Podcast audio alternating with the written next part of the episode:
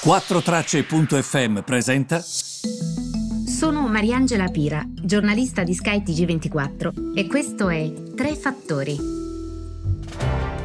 Buongiorno a tutti e benvenuti ai tre fattori del 16 eh, giugno. Allora, la situazione oggi è, è più serena eh, sui mercati. La banca centrale giapponese e la banca centrale australiana hanno avuto il merito di aver fatto recuperare fiducia agli investitori. E voi vi chiederete, ma che cos'è che hanno detto? E beh, hanno detto sostanzialmente che anche qualora ci fosse una nuova ondata di Covid, comunque loro sono pronti ad aiutare.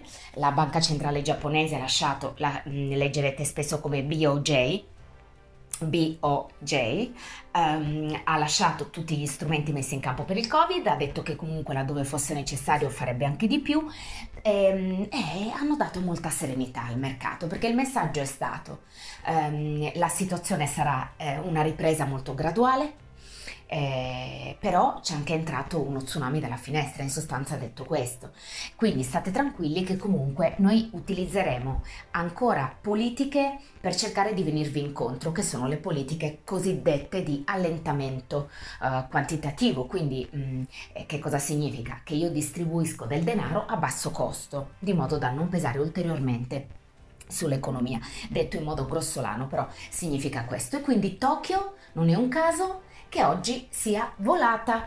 Ha fatto veramente una bellissima seduta di recupero. Ieri anche Wall Street, spinta da due cose. Oggi c'è l'attesa per il discorso in Commissione Banche al Senato di Jerome Powell, che è a capo della Banca Centrale Americana, e ieri c'è stata questa proposta di Donald Trump di creare un grande, gigante piano di infrastrutture. Pensate questo come sta concentrandosi sulle elezioni in questo momento, pari a un trilione di dollari, mille miliardi di dollari. Badate bene che questo è importante ed è molto keynesiano e ovviamente non tutti siamo avvezzi al, alla storia del pensiero economico. Io l'ho studiata in questi ultimi due anni um, e ancora diciamo non so niente, ma ehm, cosa diceva sostanzialmente Keynes?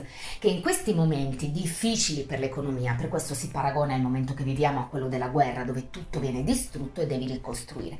Si deve appunto ricostruire, perché ricostruire con le infrastrutture crea lavoro, crea indotto e si crea insomma un nuovo cerchio economico. Quindi in sostanza dice questo e l'intervento statale serve proprio a questo, a creare dei piani infrastrutturali. Per questo viene paragonato a Keynes, questa politica di Donald Trump che è stata annunciata ieri. Ovviamente, ripeto, il presidente americano guarda anche alle elezioni di novembre, come è giusto immagino, no?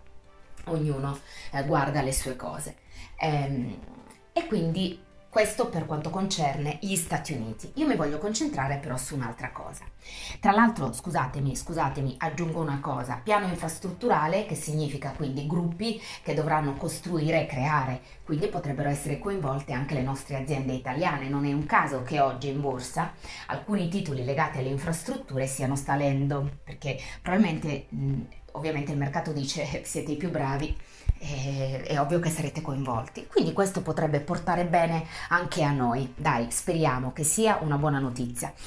Turismo. Qui purtroppo buone notizie non ce ne sono. Allora, che cosa è successo? Che iniziano a eh, venire pubblicate le stime, tra l'altro giovedì sarà pubblicato un bello studio, penso di invitarli anche a Sky TG24, sul turismo e su quanto il turismo eh, sta perdendo nel nostro paese, paese delle meraviglie. Perché facendo i conti invece, ovviamente il Covid questo problema lo sta creando a tutti, eh? però un paese come il nostro, che è il paese più bello del mondo e che vive di questo, è ovvio che ho scoperto anche che siamo, pensate, il paese più instagrammato, quindi il paese più citato su Instagram, mi rende molto orgogliosa questo, no? Eh, però, e c'è sempre il però, da una parte prima di oggi non siamo mai stati capaci di sfruttare appieno questo potenziale e oggi purtroppo si è messo anche lo tsunami affacciato dalla finestra, il Covid. Quindi facciamo un po' di cifre, perché è ovvio che tutti noi sappiamo che è un momento difficile, no? Io per prima, voi anche, giustamente. Ma Attingendo da diverse fonti, che oggi vengono riassunte in un bellissimo articolo su Il Sole 24 Ore, eh, i numeri, devo dire, mi hanno lasciato basita. Allora, sapete quando si pensa che il turismo in Italia tornerà ai livelli pre-Covid-19? Nel 2023. Mannaggia, io quando l'ho letto ho pensato proprio, aiuto, 2023 significa tre anni da oggi. Quanto i turisti diminuiranno quest'anno? Noi parliamo di un paese come il nostro eh, che ha una percentuale del turismo sul PIL, quindi facciamo una torta, quella torta vale il nostro PIL, il prodotto interno lordo, quindi la ricchezza che produce un paese. Di questa torta uno spicchio eh, è il turismo. Eh, una, una fetta di questa torta è il turismo. Quant'è il turismo? È il 13% del nostro prodotto interno lordo. E mm, secondo me tra l'altro questo 13 potrebbe arrivare al 15 e sicuramente daremo da mangiare a più persone che potrebbero vivere dignitosamente proprio grazie al fatto eh, che si valorizzino, che si valorizzano le cose che abbiamo. Quello che dico sempre, chi lo sa, eh, chi mi segue lo sa, è che se i francesi o i tedeschi avessero la sola Ravenna, mm, eh, già mi vedo um, Galla Placidia all over the world, cioè mm, si vanterebbero di avere banalmente il mausoleo di Galla Placidia, ma potrei dire tante altre cose che ci sono in quella città dove mh, mm, abbiamo veramente eh, più arti in, di diversi periodi in una sola città, incredibile incredibilmente bella. Questo però per dire che si potrebbe fare anche di più. Ad ogni modo, stiamo sulle percentuali nostrane. PIL, 13% del nostro PIL è il turismo. Ora, quanti turisti in meno ci saranno quest'anno? Dovrebbero diminuire, secondo Enit, del 49%. Quindi ci dovrebbero essere quest'anno, siete seduti, 31 milioni di visitatori in meno. Demoscopica ritiene che ce ne saranno 29 milioni in meno. Per recuperare terreno, tra l'altro, al momento, come sottolinea il Sole, non ci sono incentivi stile bonus vacanze pensati per stimolare il turismo interno, né progetti di sistema. Ci sono delle iniziative a livello regionale. L'ho visto anche con la mia Sardegna, ci sono delle iniziative a livello regionale. L'interesse rimane forte nei nostri confronti, però sicuramente ehm, c'è un problema, c'è un problema, anche perché i primi segnali di ripresa dove saranno? Ovviamente saranno dal mercato domestico, eh, pensiamo che mo tutto il mondo arrivi da noi, è ovvio che sarà, però bisogna veramente mh, approfittare di questo momento, eh, occuparsi dei collegamenti, eh, occuparsi, mh, come dire, di quei problemi sistemici che noi abbiamo sul settore del turismo, di modo che poi poi almeno approfittiamo di questo momento di calma per creare veramente un sistema turistico, cosa che ad oggi non abbiamo ancora. Quindi è molto importante farlo. E finisco con una frase, perché secondo l'ultimo report citato da Il Sole sul turismo internazionale della Banca d'Italia, le entrate per viaggi internazionali nel 2019 avevano raggiunto i 44,3 miliardi di euro, più 6,8 rispetto al 2018. E invece quest'anno eh, ci sarà un calo della spesa, dovremmo perdere intorno ai 6 miliardi di euro, 6 miliardi. 6 miliardi che cosa si può fare con 6 miliardi? Beh, si può fare una delle misure all'interno di una finanziaria.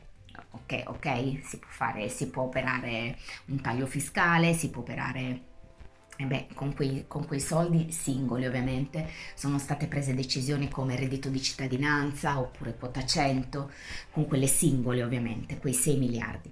Quindi mh, mm, speriamo perché una delle ipotesi per esempio potrebbe essere ehi turisti extraeuropei venite in Italia, vi abbassiamo gli acquisti tax free eh, sapete, no? Eh, quella soglia mm, di acquisti tax free per cui quando tu vai negli aeroporti ti possono restituire parte di quello che hai speso e, e tu puoi appunto abbassare eh, quella soglia, addirittura azzerarla perché alcuni paesi europei l'hanno già fatto. Anche qui, ragazzi, io mi chiedo, ma l'Europa dove sta? Perché comunque alla fine ogni paese europeo adotta giustamente la sua politica, non, non, c'è mica una politica europea. Se fosse così uno potrebbe dire venite in Francia, poi potete fare un, un excursus o, o, venite in Italia, poi potete fare un excursus in altri paesi europei, su tutti vige l'azzeramento del tax free e noi come Europa abbiamo una strategia che incentiviamo il turismo. Poi è ovvio che se un, turismo, se un turista viene in Europa è probabile che si fermi più in Italia come quando Goethe e, e gli altri facevano il grande Grand Tour si concludeva in Italia perché era considerato il paese più bello in Grecia. Quindi ehm, si dovrebbe guardare anche a metodi mm, europei che purtroppo ancora mancano. Va bene, dai, mi sono dilungata anche troppo. Buona giornata a tutti e ci sentiamo domani.